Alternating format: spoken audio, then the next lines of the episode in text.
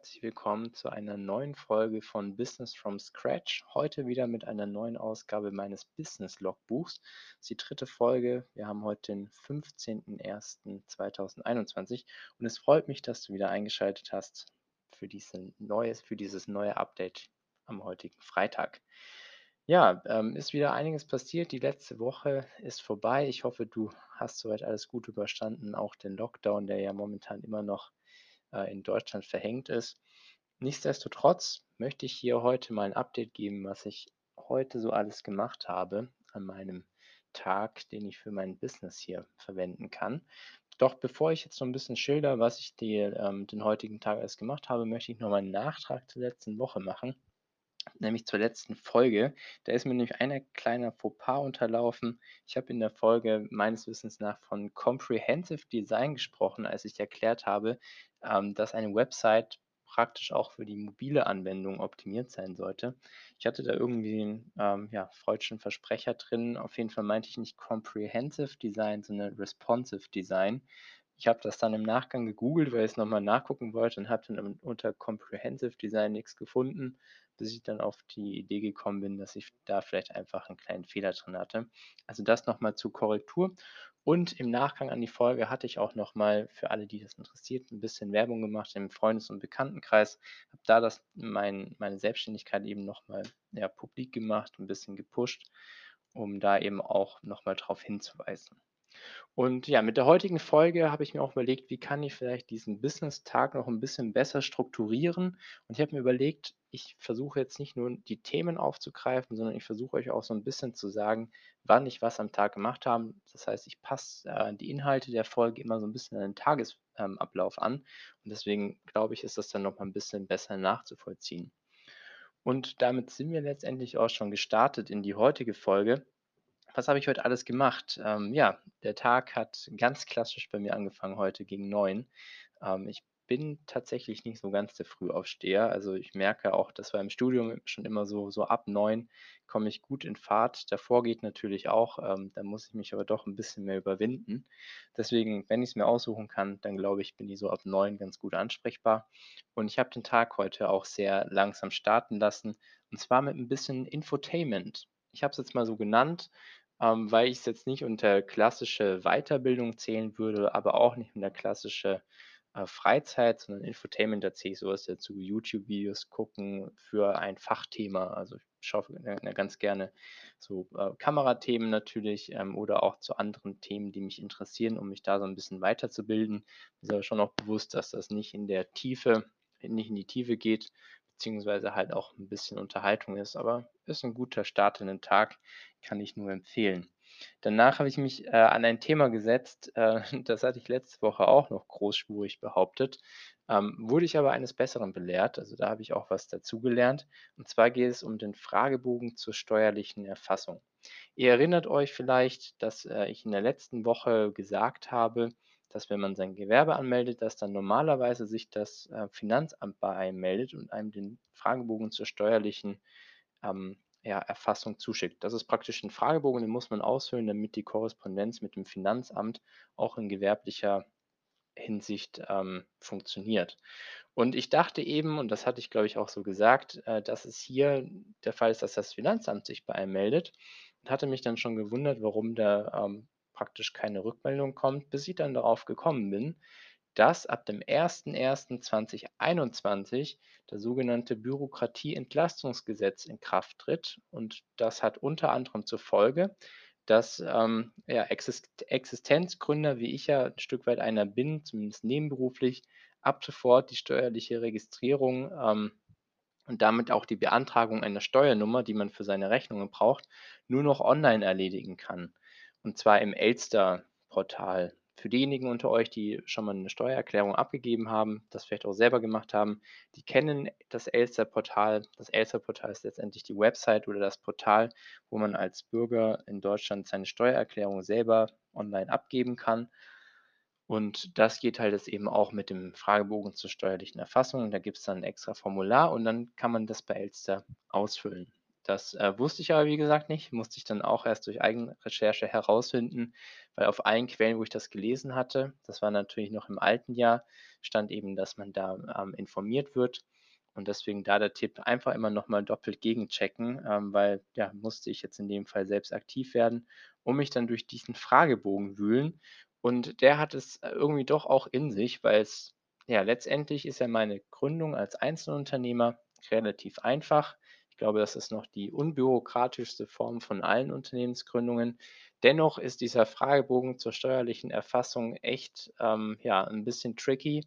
Insofern, ähm, dass es eigentlich verschiedene Fragebögen sind zu verschiedenen Unternehmensgründungen, die in einem zusammengefasst werden und das Elster-Formular passt sich nicht an die Angaben an. Das heißt, manche Felder muss man gar nicht ausfüllen, weil die unter Umständen für andere Gründungsformen, ähm, gedacht sind, beziehungsweise für noch so 'n paar Zusatzangaben. Das wird einem aber nicht angezeigt. Das heißt, äh, man weiß nicht, welche Felder man jetzt ausfüllen muss, zwingend erforderlich und welche vielleicht optional sind und welche wiederum dann gar nicht für einen gelten. Ähm, das ist nämlich 'n bisschen, ja, umständlich gemacht. Dann kennt ihr das ja vielleicht auch. Die Formulierungen sind jetzt nicht unbedingt so, dass man das als, äh, Normalsterblicher einfach versteht, sondern, ja, hatte dann zur Folge, dass ich viele Sachen noch mal gegoogelt habe, mir Anleitungen durchlesen musste, wie ich das denn jetzt ausfülle, weil, und das ist das Wichtige, man gibt da durchaus einige Sachen an, die auch für die Zukunft gelten. Natürlich hätte ich das auch über 'n Steuerberater, Steuerberaterin machen lassen können. Mich hat aber dann so 'n bisschen der persönliche Ehrgeiz gepackt, äh, wo ich mir gedacht habe: „Das das werde ich doch jetzt wohl noch hinbekommen, so 'n Fragebogen auszufüllen.“ Auch, ähm, einfach dadurch, dass ich das mal selber machen wollte, selber lernen wollte, auch mit der Gefahr hin, dass man vielleicht 'n Fehler macht. Aber dennoch, ähm, ja, war das einfach für mich auch 'n wichtiger Lernprozess, so was mal auszufüllen. Und unter anderem gibt's da halt 'n paar Stellen, wo man aufpassen muss. Man muss zum Beispiel unter äh, unter anderem angeben, wie viel Umsatz und Gewinn man gedenkt zu machen in den nächsten Jahren. Ähm, also, letztendlich ist das wichtig für das Finanzamt zu wissen, weil du dadurch dann praktisch besteuert wirst oder halt 'n Steuersatz errechnet wird. Aber es ist gar nicht so einfach, weil man das ja letztendlich nicht weiß. Natürlich habe ich Zahlen im Kopf, die ich versuche zu erreichen jetzt in den nächsten Jahren, aber ob ich das schaffe oder nicht, das steht ja dabei vollkommen in den Sternen. Na ja, auf jeden Fall, ähm, habe ich mich da irgendwie durchgewühlt. Jetzt ist das Ganze abgegeben. Das heißt, es geht da auch alles seinen ordentlichen Gang und am Ende des Tages bekomme ich halt in meinem Fall dann eine Steuernummer zugewiesen für mein Gewerbe und das ist insofern wichtig. Die Steuernummer ist eine der Pflichtangaben, die man auf, ähm, einer Rechnung braucht, wenn man's ganz offiziell macht. Äh, von daher, da musste man sich so 'n bisschen durchwühlen. Unter anderem habe ich auch von der Kleinunternehmerregelung in Anspruch genommen. Was das genau ist und welche Vor und Nachteile das hat, ist noch mal 'n tieferes Thema. Habe ich mich, ähm, nach hin und her dann doch dafür entschieden, das zu machen und, ähm, von daher da kann ich aber gerne bei Bedarf, wenn euch das interessiert, noch mal in die Tiefe gehen. Ja, so war also der Start in den Tag und es ging dann auch gleich weiter mit lauter Formularen und, äh, Rechten, Pflichten, alles Mögliche. Ich habe nämlich einen Termin vereinbart. Das ging auch in der Corona-Situation jetzt rund um das Thema Betriebshaftpflicht und Drohnenhaftpflicht beziehungsweise weitere Versicherungen oder Absicherungen. Die Sache ist nämlich die, ähm, als Einzelunternehmer, also dieses Modell, das ich jetzt gewählt habe, hafte ich mit meinem privaten Vermögen für alle unternehmerischen Entscheidungen und da ist natürlich schon auch 'n gewisses Risiko mit verbunden. Ähm, das muss einem bewusst sein, wenn man diesen Weg geht. Die andere Option wäre, man nimmt eine Haft oder eine eine Gesellschaftsform oder eine Rechtsform, die praktisch das ähm, die private Haftung 'n Stück weit ausschließt. Da ist dann die gängigste Form, dass man eine UG gründet. Das ist praktisch der schnellste Weg und diese UG mündet dann irgendwann in eine GmbH und das heißt ja Gesellschaft mit beschränkter Haftung. Das heißt hier, wenn über das Unternehmen, ähm, ja, hm, so 'n Fall entsteht, dass eben, ja, jemand haftet, dann haftet dann nicht, ähm, die Privatpers Person mit seinem gesamten Vermögen in in der GmbH, sondern eben, ähm, ja, das Stammkapital oder die Stammeinlage. Aber das ist wie gesagt, ich bin kein Rechtsanwalt, kein Rechtsberater. Das ist nur so, wie ich mir das ein beigebracht habe Und, ähm, bei mir ist das jetzt eben so, ich hafte mit dem privaten Vermögen theoretisch und das, ähm, ja, wollte ich halt eben auf jeden Fall auch 'n bisschen absichern, dass zumindest manche Fälle ausgeschlossen sind. Und das kann man eben mit 'ner Betriebshaftpflicht so 'n bisschen vorbeugen. Könnten Fälle sein, wie man, ähm ja, es gibt eben 'n Rechtsstreit oder oder, äh, man bekommt 'ne Schadenersatzforderung, weil man zum Beispiel es nicht geschafft hat, einen Filmauftrag rechtzeitig zu 'ner festgesetzten oder vertraglich vereinbarten Deadline zu erfüllen, weil man zum Beispiel krank war. Also, solche Fälle, die da halt auftreten können, ähm, das habe ich eben, hm, mit 'ner Versicherung besprochen, ähm, bekomme da jetzt 'n Angebot, damit das auch abgesichert ist. Im gleichen Zuge ging's auch um 'ne Drohnenhaftpflicht, ähm, ja, weil ich eben Drohnenbesitzer bin, die auch gewerblich nutzen möchte. Und das ist halt wichtig zu wissen, ähm, ja, mit 2021 hat eine neue EU-Drohnenverordnung angesetzt. Das heißt, es gibt jetzt 'n paar Rechte und Pflichten, die man als Drohneninhaber, Besitzer, Drohnenpilot, ähm, umsetzen oder erfüllen muss. Und dazu gehört unter anderem, dass eine Drohne mittlerweile haftpflichtversichert werden muss. Ganz klarer Fall, ist auch wichtig aus meiner Sicht, wenn die zum Beispiel im Worst Case jemandem auf 'n Kopf fällt, was ich mal bitte nicht hoffen möchte, aber trotzdem solche Fälle eben abzusichern oder auch wenn die Drohne gegen gegen 'n Gebäude oder Ähnliches fliegt und was beschädigt, dass solche Fälle eben abgesichert sind. Das ist jetzt 'ne Vorschrift. Darüber hinaus, ähm, muss man als Drohnenpilot seine Drohne registrieren lassen beim, äh, Luftfahrtbundesamt ab dem 01.01.2021 und man muss einen Drohnenführerschein oder einen, ähm einen Kenntnisnachweis geben. Es ist praktisch so, das ist jetzt vielleicht auch 'n bisschen Nerd Talk, ähm, wenn man eine Drohne hat, dann gibt es jetzt verschiedene Gefahrenstufen und, ähm, Risikoklassen bei Drohnen. Es wird praktisch eingeteilt, ähm, was man eigentlich machen darf noch mit seiner Drohne, wie weit und wie hoch man fliegen darf, ob man sich Menschen nähern darf oder Ähnliches. Und da gibt's eben verschiedene Stufen, A1 bis A3. Und diese Stufen geben einem halt dann bestimmte Berechtigungen und dafür braucht man jetzt einen Führerschein. Es gibt 'n kleinen Führerschein praktisch, ähm, und es gibt dann 'n etwas größeren. Der der kleinere ist kostenlos, aber hat halt eben zur Folge, dass man da so 'n Onlinetest machen muss und sich eben damit auseinandersetzen muss. Und das kann man erst machen, wenn man 'ne Drohnenhaftpflichtversicherung abgeschlossen hat und seine Drohne oder sich als Drohnenpilot dann registriert hat. Das heißt, da sind noch 'n paar, ähm, ja, rechtliche Themen beziehungsweise auch Formalien, die ich jetzt erfüllen muss, weil ich das ehrlicherweise auch 'n bisschen verdrängt habe. Ich habe vor einiger Zeit schon mal so 'n Drohnenführerschein gemacht. Das war allerdings nur die deutsche Variante und jetzt hat sich eben die Rechtslage geändert. Jetzt gibt's da 'ne EU-Verordnung und da ich schon auch vorhabe, Drohnen ähm, einzusetzen, gerade auch im Filmbereich, da gibt's ja viel Potenzial, ähm, muss ich das jetzt eben noch 'n bisschen nacharbeiten und auch 'n bisschen, ja, nachholen. Das habe ich erfolgreich verdrängt und jetzt holt's mich 'n bisschen ein. Ähm, deswegen, da, ähm, ja, habe ich mich eben auch mit auseinandergesetzt. Das war auch Teil des Termins. Und ja, ihr seht, ähm, so richtig viel mit Filmen und Fotografie konnte ich mich jetzt die letzten Wochen gar nicht beschäftigen. Es sind eher so, ja, im Hintergrund Arbeiten, die ich vornehmen muss. Man rennt zur einen Behörde zur nächsten. Und was ich dabei irgendwie so so krass finde, dass man halt nicht so richtig die Reihenfolge weiß. Also, am Beispiel Drohnenführerschein, da wird's, finde ich, deutlich, man muss halt erst mal herausfinden, dass man erst die Drohne haftpflicht ver versichern muss und dann kann man den Test machen. Und solche Sachen herauszufinden, ist manchmal 'n bisschen mühsam. Man rennt von A nach B und, äh, ja, hofft, dass man halt nichts vergessen hat und nichts übersehen hat. Darüber hinaus habe ich auch dann noch mal die Berufsgenossenschaft kontak kontaktiert, einfach um da auf der sicheren Seite zu sein. Ähm, ja, weil das ja eben auch noch mal dazukommt. Und alles in allem, ähm, ja, habe ich's versucht, mit Fassung zu ertragen. Das ist definitiv nicht, ähm, meine liebste Tätigkeit, sich mit solchen Sachen herumzuschlagen, aber es gehört dazu. Und, ähm, man kommt da auch wieder, glaube ich, an andere Punkte und man lernt auf jeden Fall auch was dazu. Nichtsdestotrotz, ähm, wer mal auch in so 'ner Situation ist, sei es bei der eigenen Steuererklärung oder Ähnlichem und man in der Bürokratie gefühlt untergeht, dem kann ich 'n kleines Video ans Herz legen.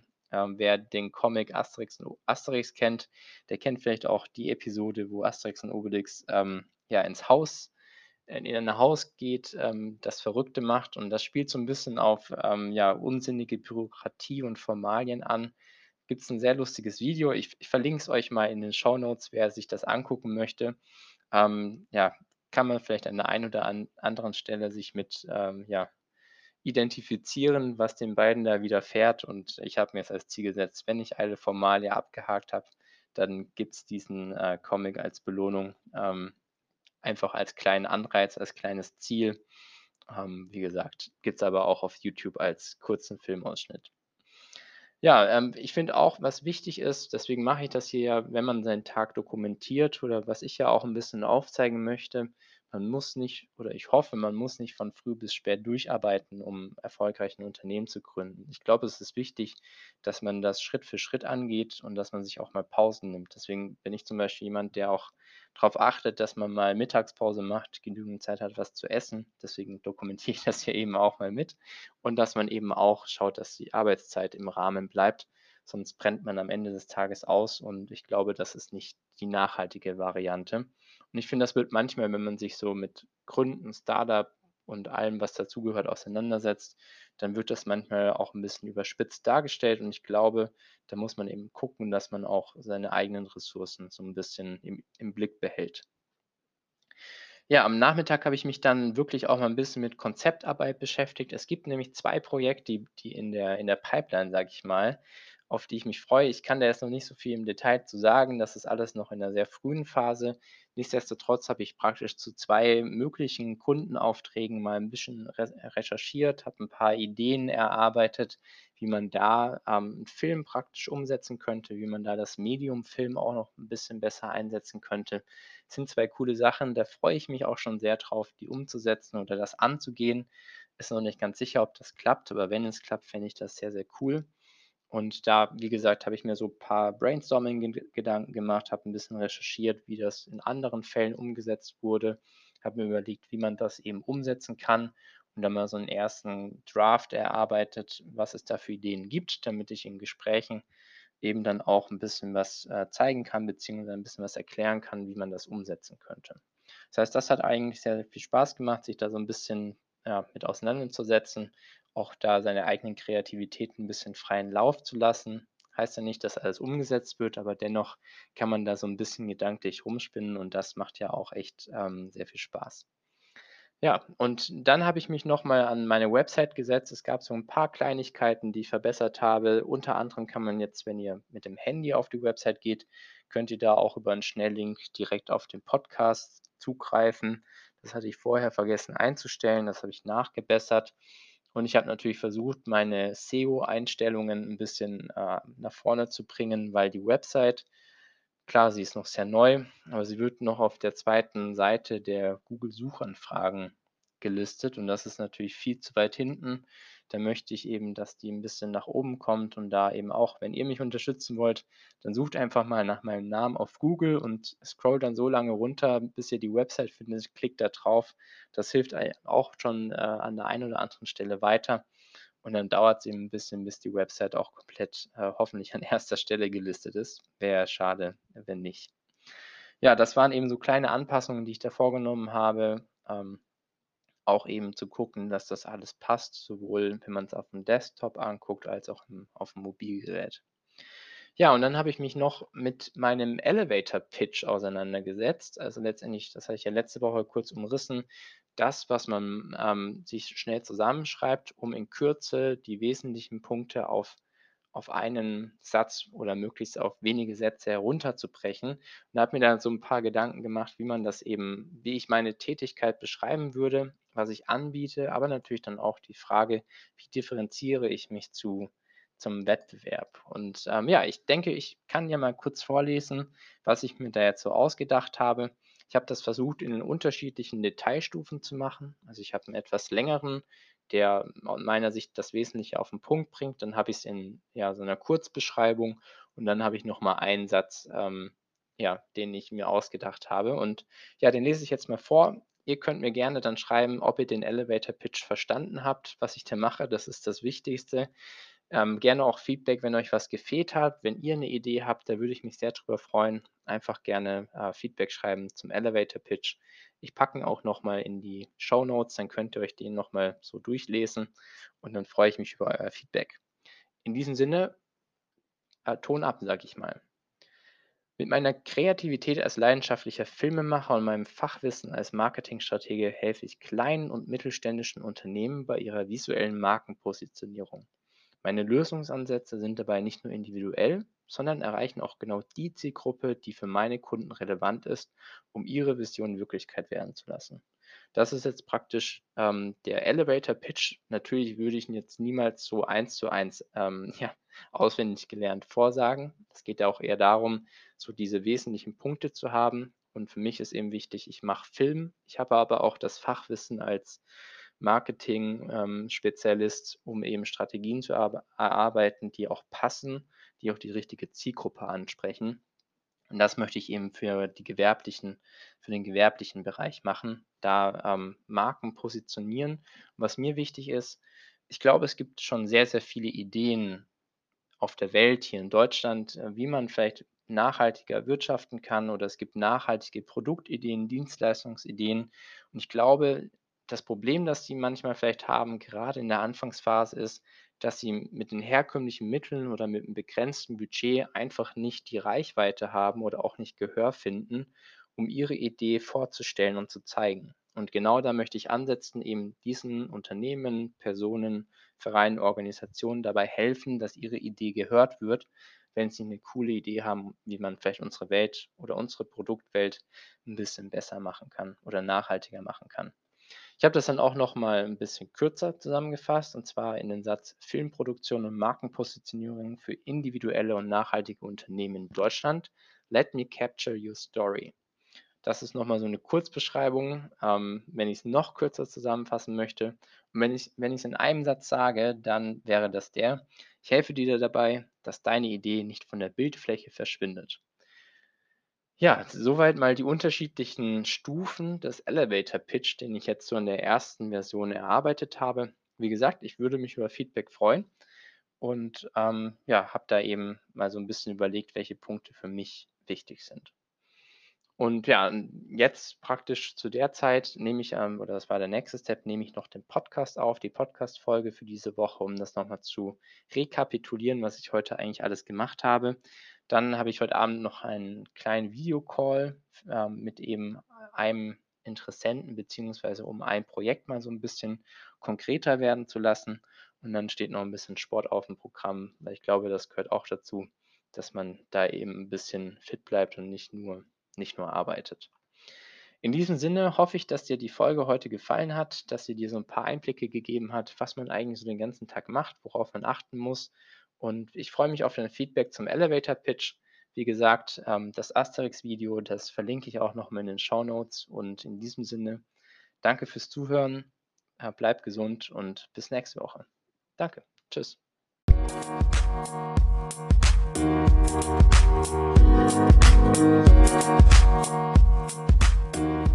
you.